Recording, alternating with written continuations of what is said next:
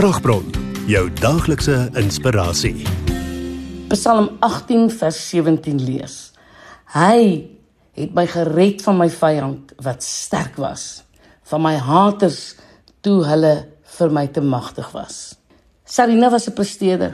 Op skool is sy gereeld gekies as klaskaptein want haar leierseienskappe was duidelik. Sy was ook baie gewild onder die meeste kinders. Maar jong die Belhamels het haar in hulle versuur gehad.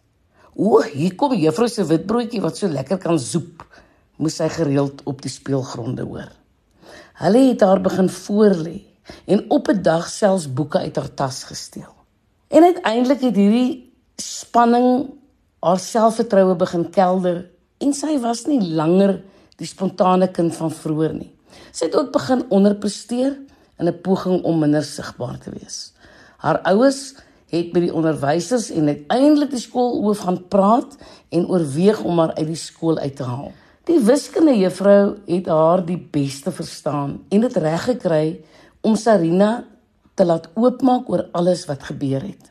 En saam het hulle twee 'n geheime plan bedink om die belhammels aan die kaak te stel en aan Sarina se vrees te werk. Ek dink God was vir Dawid en nou ook vir ons so 'n liefdevolle sterk onderwyser wat ons die hele tyd dophou.